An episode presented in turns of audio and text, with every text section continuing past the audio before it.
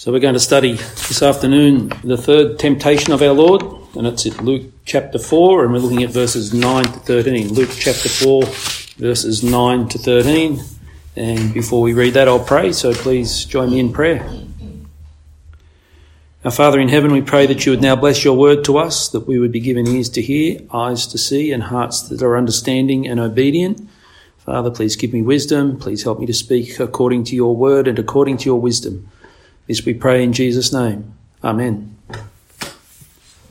So we'll read from the start of chapter 4 through to the end of verse 13. And um, as I said, verses 9 to 13, we're paying attention to particularly this afternoon.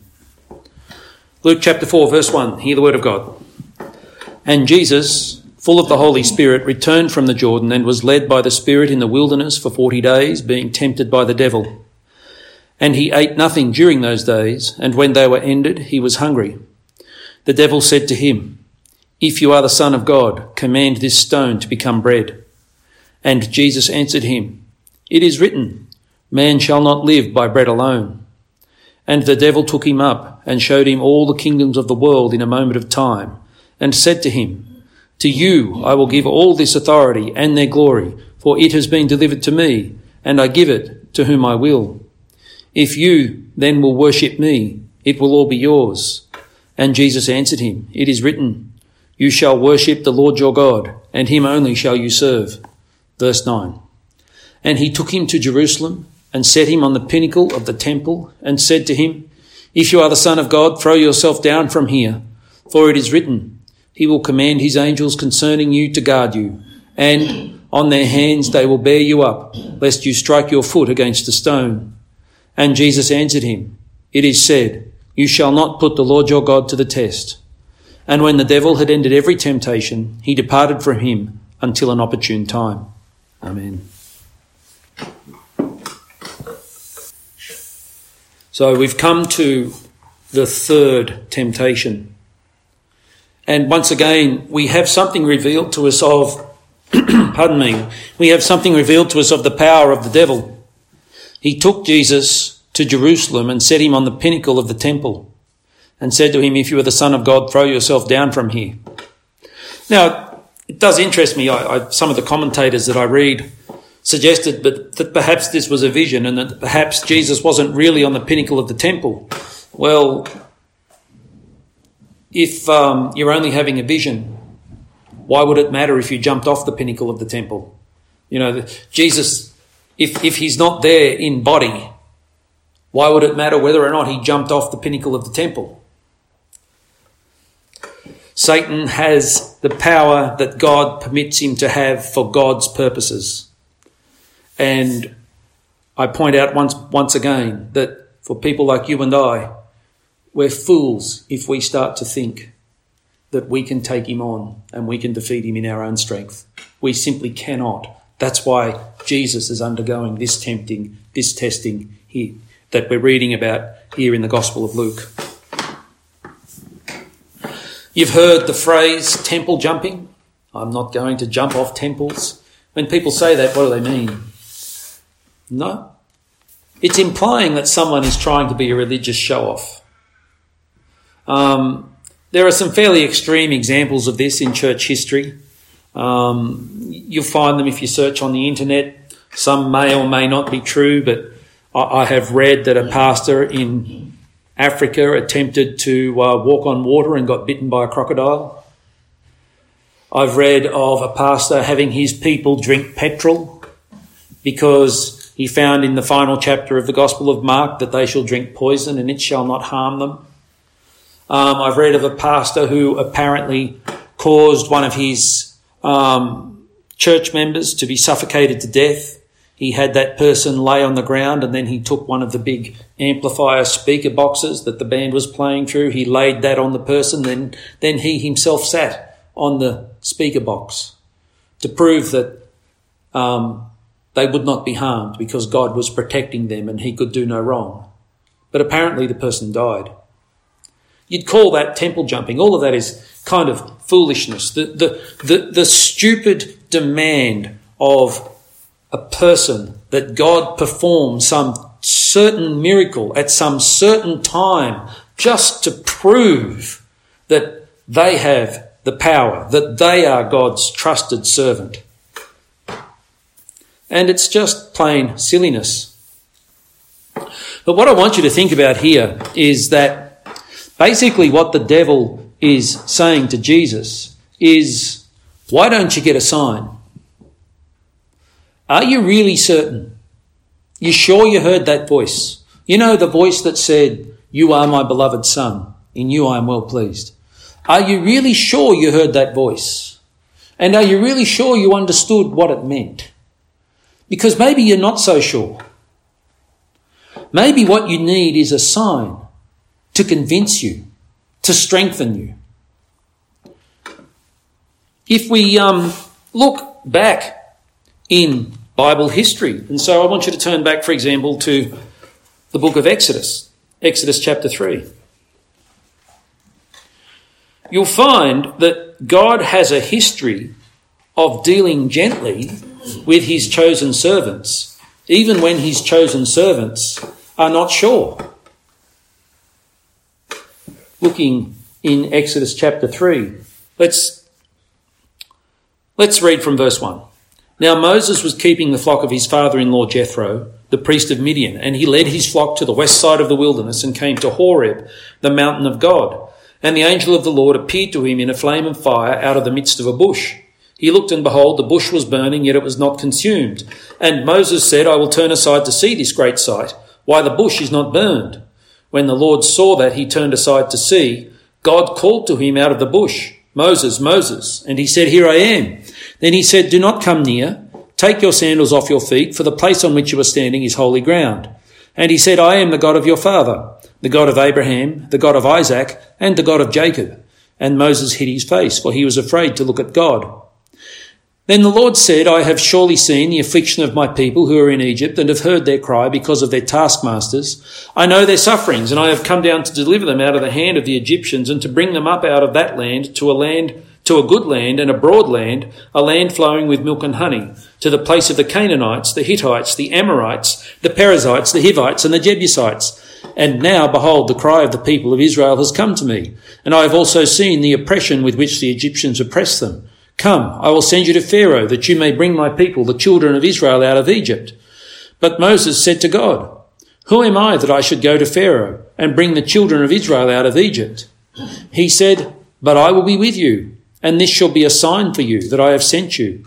When you have brought the people out of Egypt, you shall serve on this mountain.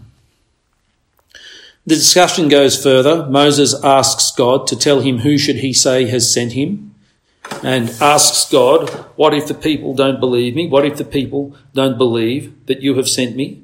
And he also comes up with the excuse that he's not very good at speaking. In Exodus chapter 4, verse 1, Moses answers, But behold, they will not believe me or listen to my voice, for they will say, The Lord did not appear to you. The Lord said to him, What is that in your hand? He said, A staff. And he said, Throw it on the ground. So he threw it, on, threw it on the ground and it became a serpent, and Moses ran from it. But the Lord said to Moses, Put out your hand and catch it by the tail. So he put out his hand and caught it, and it became a staff in his hand, that they may believe that the Lord, the God of their fathers, the God of Abraham, the God of Isaac, and the God of Jacob, has appeared to you. Again the Lord said to him, Put your hand inside your cloak. And he put his hand inside his cloak, and when he took it out, behold, his hand was leprous like snow. Then God said, Put your hand back inside your cloak. So he put his hand back inside his cloak, and when he took it out, behold, it was restored like the rest of his flesh. If they will not believe you, God said, or listen to the first sign, they may believe the latter sign. If they will not believe even these two signs, or listen to your voice, you shall take some of the water from the Nile and pour it on the dry ground, and the water that you take from the Nile will become blood on the dry ground. Stop there. Moses speaks in doubt, and God gives Moses signs. God, first of all, gives Moses a sign in the future, you will return to this mountain with the people and worship here. Moses still doubts. Behold, they will not believe me or listen to my voice. Moses gets to cast his staff onto the ground, it becomes a snake.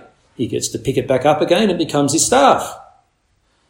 Moses gets to see that God has power over the most frightening disease in the world at that time, and still a frightening disease, leprosy.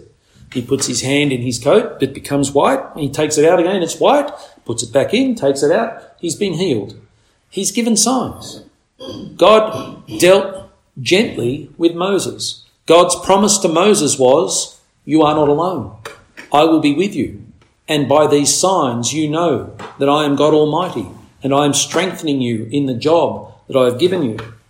Turn to the book of Judges. Judges chapter 6. Looking from verse 11. Judges chapter 6, verse 11. We're looking at the calling of Gideon. Now the angel of the Lord came and sat under the terebinth at Ophrah, which belonged to Joash, the Abiezrite, while his son Gideon was beating out wheat in the winepress to hide it from the Midianites. And the angel of the Lord appeared to him and said to him, The Lord is with you, O mighty man of valour. And Gideon said to him, Please, my Lord, if the Lord is with us, why then has all this happened to us? And where are all his wonderful deeds that our fathers recounted to us, saying, Did not the Lord bring us up from Egypt? But now the Lord has forsaken us and given us into the hand of Midian. And the Lord turned to him and said, Go in this might of yours and save Israel from the hand of Midian. Do I not send you? And he said to him, Please, Lord, how can I save Israel? Behold, my clan is the weakest in Manasseh, and I am the least in my father's house. And the Lord said to him, But I will be with you, and you shall strike the Midianites as one man.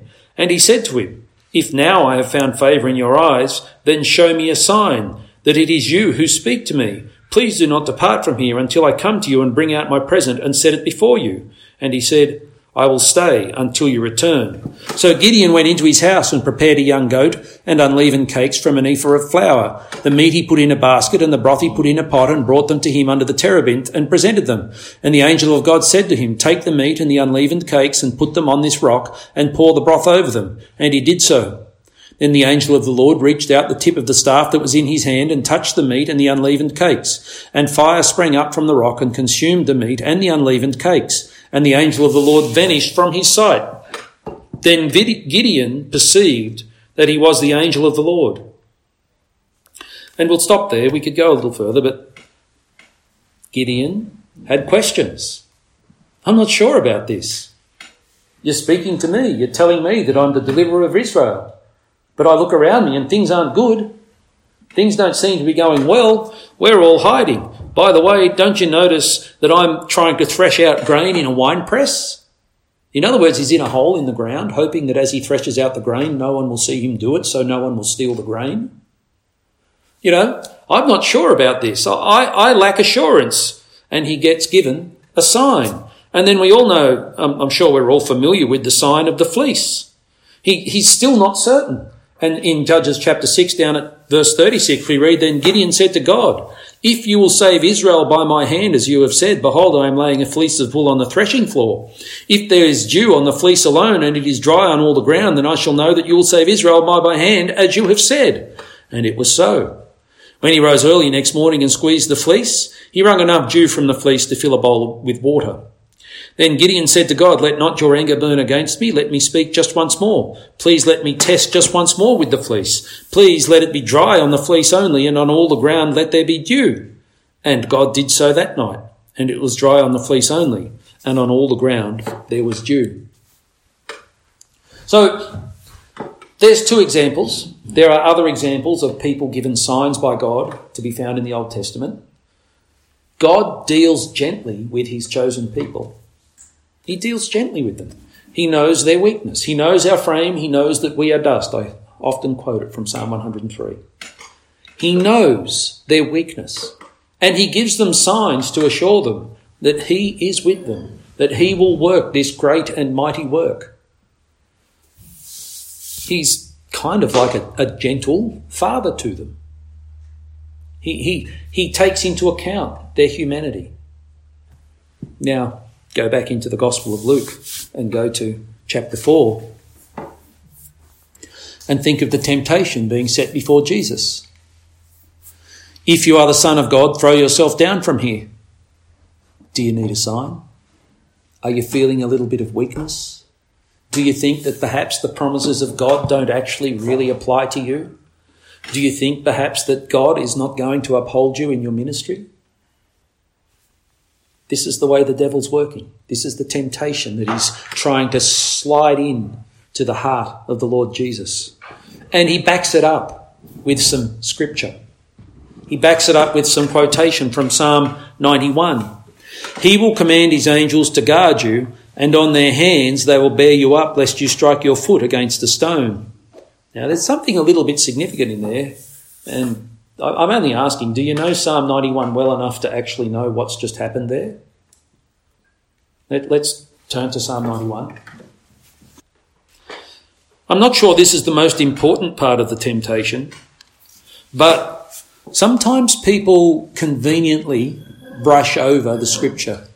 Sometimes they conveniently miss certain parts of the scripture that aren't saying what they wanted to say. And in doing so, they change the meaning just a little bit, just enough to introduce doubt or room for manoeuvre. Psalm 91 at verse 11 For he will command his angels concerning you to guard you in all your ways. On their hands they will bear you up, lest you strike your foot against a stone. He will command his angels, looking at Luke chapter 4, he will command his angels concerning you to guard you. And what's missing? To guard you in all your ways. Now, in all your ways, think of Psalm 1 Blessed is the man who walks not in the way of the wicked. And Psalm 1 finishes with the thing that the Lord knows the way of the righteous, but the way of the wicked will perish. Satan's misusing scripture. He's, he's misquoting scripture by deliberately overlooking something, something that's not convenient to his plan, which is to tempt to turn aside the Lord Jesus. And he's basically daring Jesus to seek a sign. Seek a sign. Make sure you're certain. You heard the voice. Did it mean what it said? You heard the voice. Did you understand it aright? The voice said, You're a beloved son. Well, beloved sons can do whatsoever they please, can they not? That's the temptation. Jesus is alone. Jesus is alone.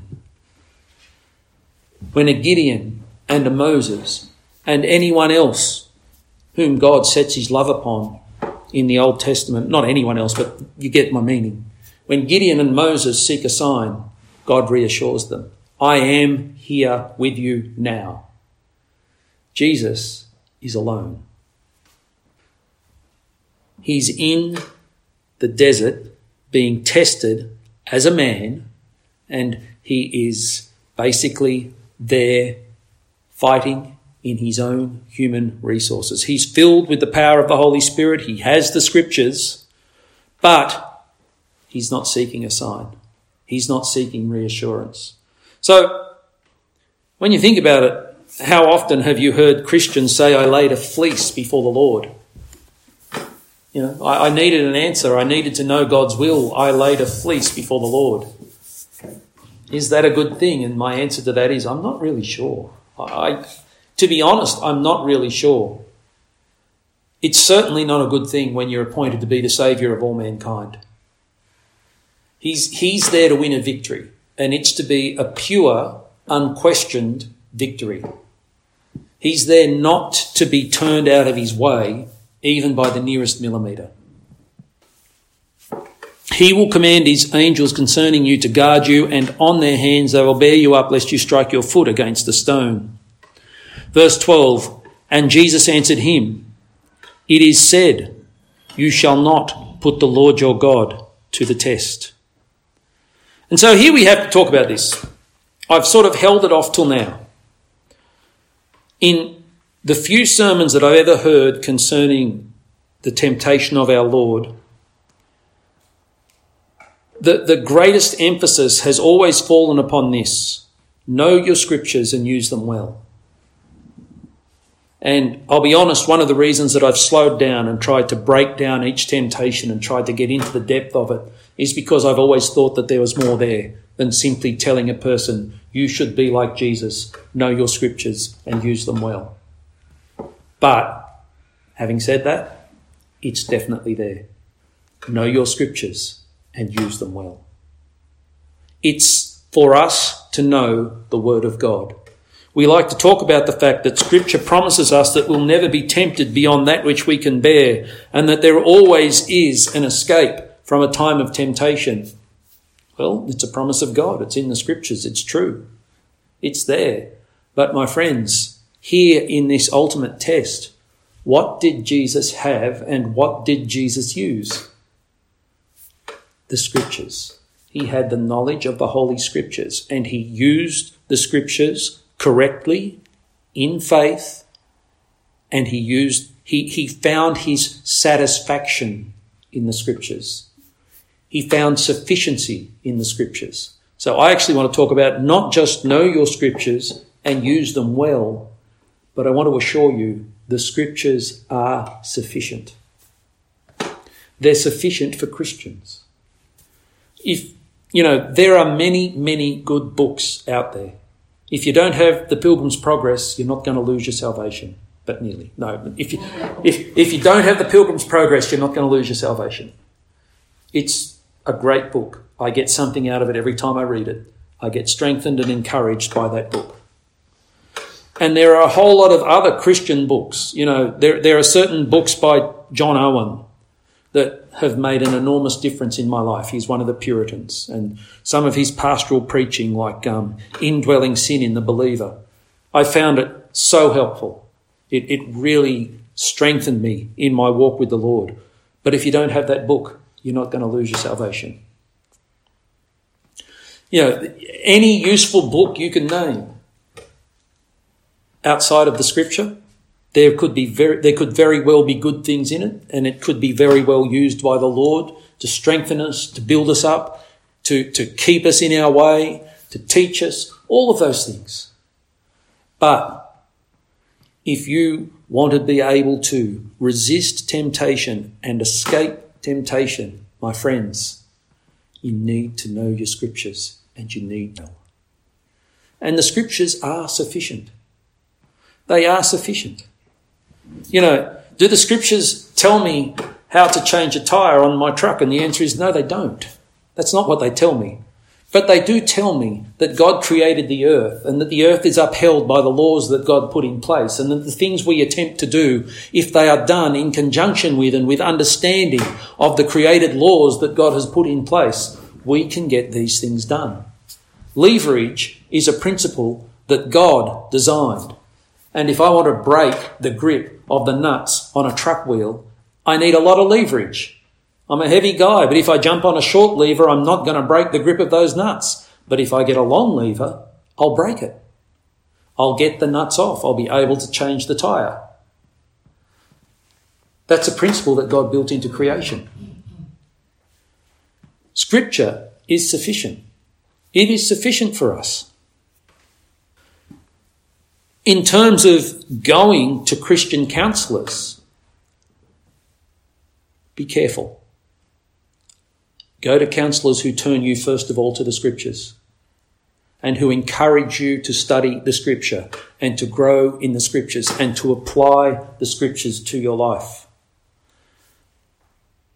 There are many people who do counselling courses who call themselves Christians, and what they're really bringing is basically worldly training from a completely worldly point of view and topping it off with a prayer to Jesus. Now, you know, what, what can modern day psychiatry or psychology do? Well, it can to a degree diagnose a problem. It can to a degree describe the problem and restrain the person from self harm. It can to, it can shed a little bit of light on a problem and perhaps help a person. But apart from scripture, there's no healing there. Apart from the work of God's Holy Spirit, there's no solution to any problem to be found in, in, in modern science of any kind. Spiritual problems need spiritual solutions, and spiritual things rule the world. God Himself is spirit. God, by His Holy Spirit, enlivens and enables and empowers His church. We've seen here that this spiritual being called the devil had the power to show Jesus all the kingdoms of the world in a moment of time and had the power to take Jesus to the pinnacle of the temple. And it seems as though he got him there instantly. Just like that. You know, science fiction movies have these, you know, teleporters. People step into somewhere and a second later they step out of somewhere supposedly light years away or whatever it might be. Well, it appears here that this was basically beam me up. Instant. Taken to the temple in Jerusalem.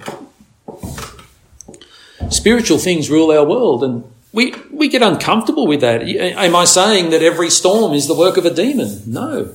But the scripture tells me that storms can be the work of angels. you know, does the weather run according to the laws that God has built into his creation? Yes, it does.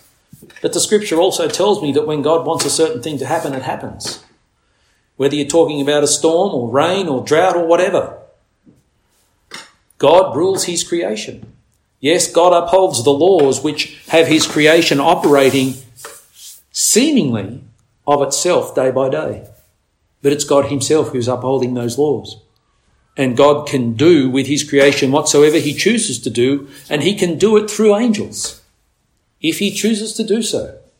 And so angels can exercise the power of God and they can change the weather and they can change things around about us and they can change the behavior of people. You know, we, we have a word to describe the behavior of many people.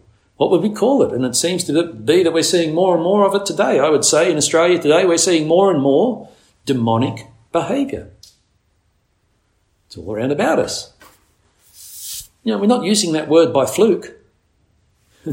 It's, it's all around about us. Our society is being given over. And my friends, we need, we need to know the Word of God. We need to be regularly reading the Word of God. I honestly recommend that you need to be memorizing certain parts of the Word of God. I, am not saying that you have to memorize a whole book or even a whole chapter, although it's not a bad challenge to undertake, if ever you do. But you need to be memorizing the Word of God and you need to also be considering your own spiritual makeup, what kind of person you are, and what kind of strength you need. If you understand what I mean.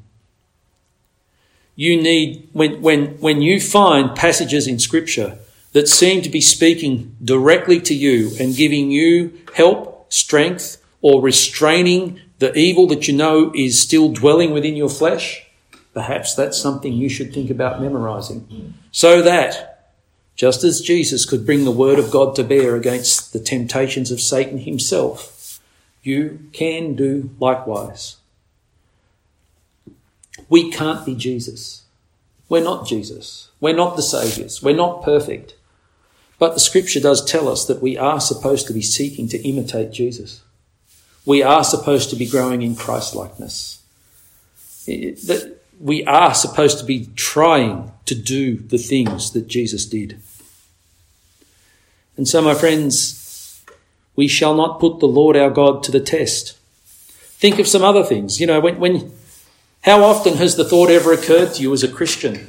And it's occurred to me, so I'm not picking, pointing at you. I think it occurs to every Christian my sins will be forgiven anyway. And that's kind of the last thought before you give in to some kind of temptation. You surrender to something that you should never do. God forgives sins. I'm going to sin. My sins will be forgiven anyway. Well, my friends, that could very well, that, that very thought itself could well be demonic in its origin. I, I would tell you that I believe that tempters Small time devils, small time servants of the devil have the ability to insert thoughts in our own minds and often in our own voice. You think it's yourself talking to yourself, and it's not. It's something evil whispering in your inner ear, in the perfect imitation of your own voice. And one of the most common ones is God forgives sins anyway. Last thought before surrender. Hmm, yeah, I see some serious faces, so I think I'm making sense. It's, it's the last thought before surrender. And, you know, we're all in the same boat here. I, I, I'm not Jesus either. So, my friends, we need to know Scripture. And we need to be able to bring Scripture to mind.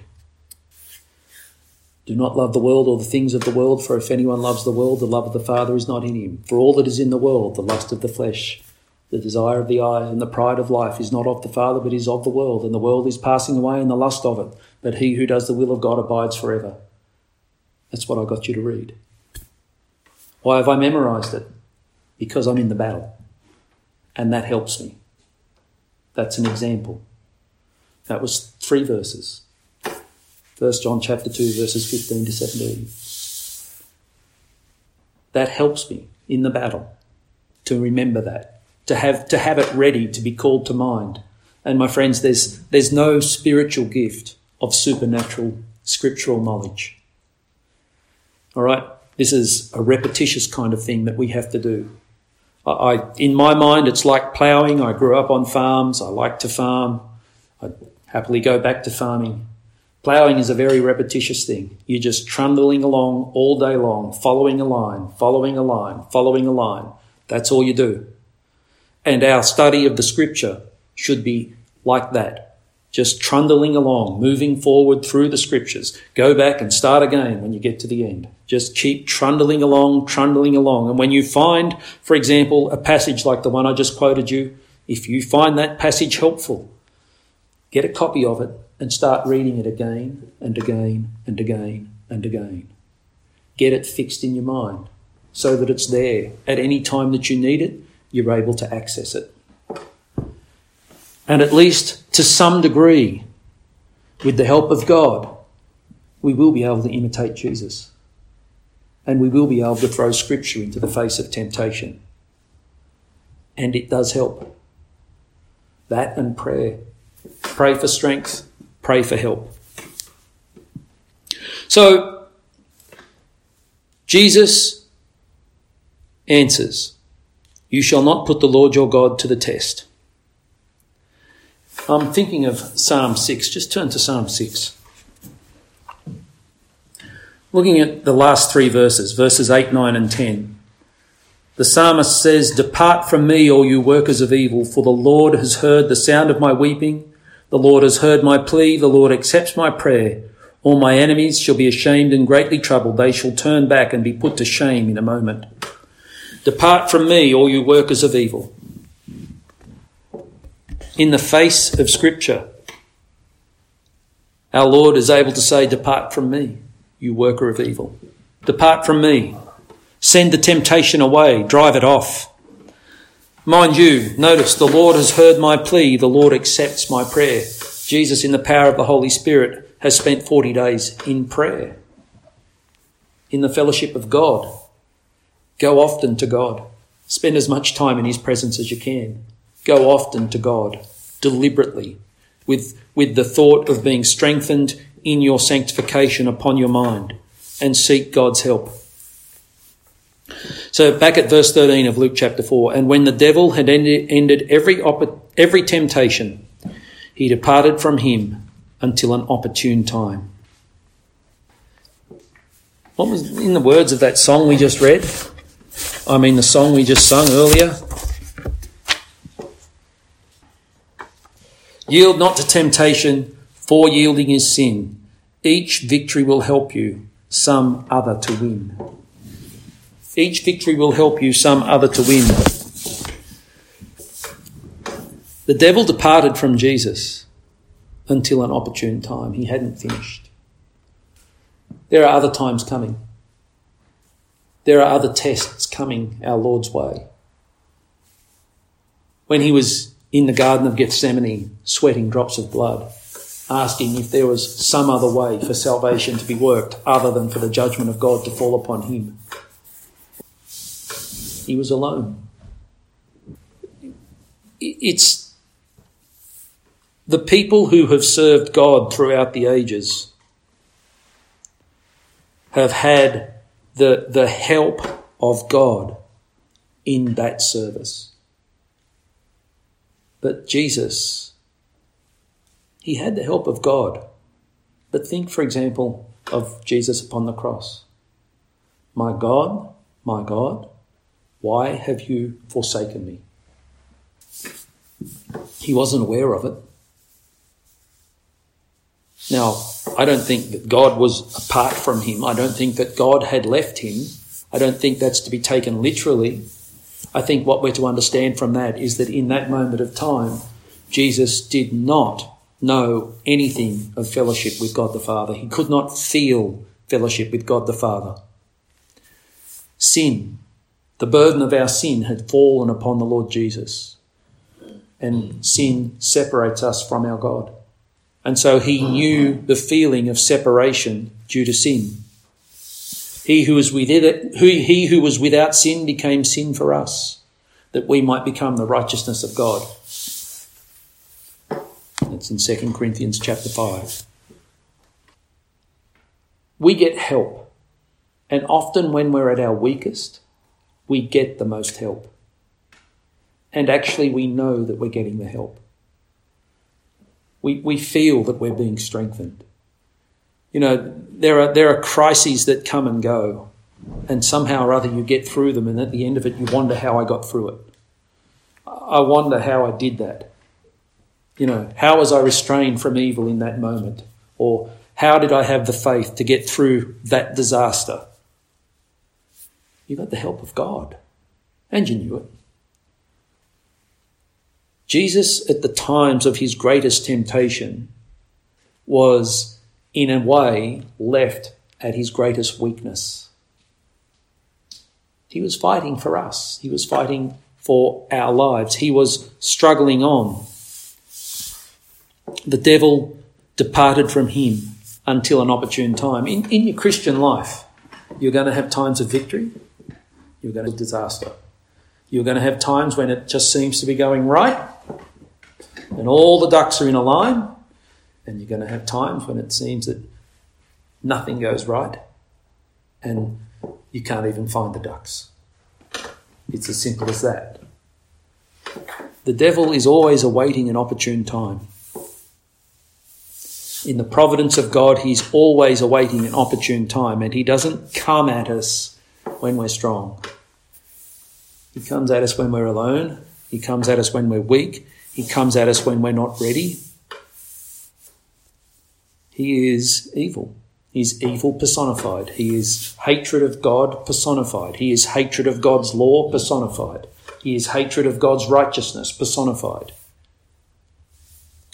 He is an evil personality who hates God and who hates the people of God. So, in summing up, should we ever be seeking the help and the assurance of God? And the answer is yes. Why? Because we know our sins and we know our weakness and we know that we need the help of God. But should we ever be thinking that maybe it's time now to jump off the temple and just prove to the world how important I am in the eyes of God? The answer is not. We should never be seeking a sign just for the sake of a sign. We, we, we, should never, we should never be seeking a sign just to elevate us in the eyes of the world around about us. That's, uh, that's basically a very similar temptation to that which was presented to our Lord here in the Gospel of Luke.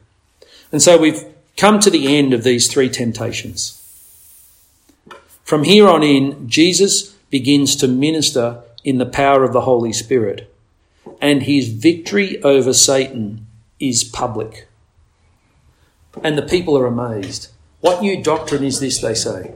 Even the spirits hear and obey him. This is where he won. This was it. This is where he basically declared himself to be God's appointed Saviour who will not be turned aside. Being sinless, ministering in the power of God's Holy Spirit, he now takes control over any situation that God brings his way.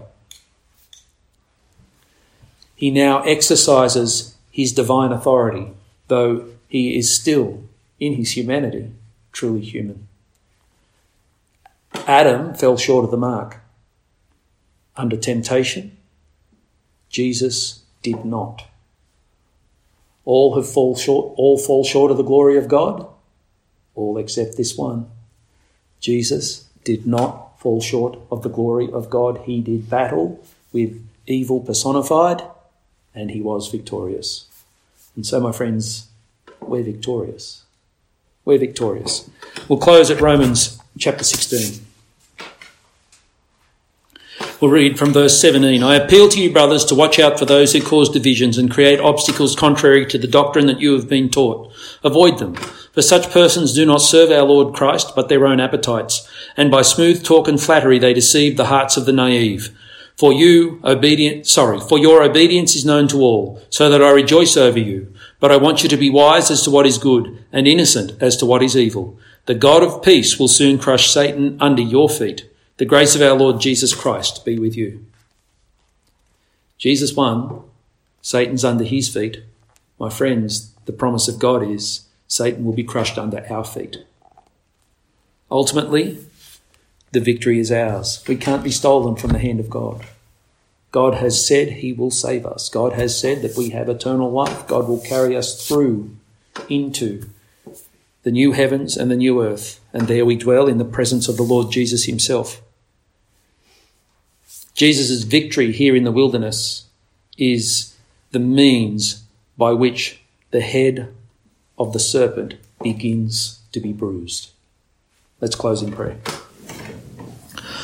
Father in heaven, we thank you that in Christ the victory is ours. We thank you, Father, that you are our merciful Father that you sent your only begotten Son, that whosoever believes in him should not perish but have eternal life. And we thank you, Father, that in Christ the victory is ours. Father, may we walk in faithful obedience. Please help us to grow in the knowledge of the Scriptures, and please help us to be Christ-like in all things. Help us, Father, to resist temptation, to flee temptation, and to pursue holiness. This we ask in Jesus' name. Amen.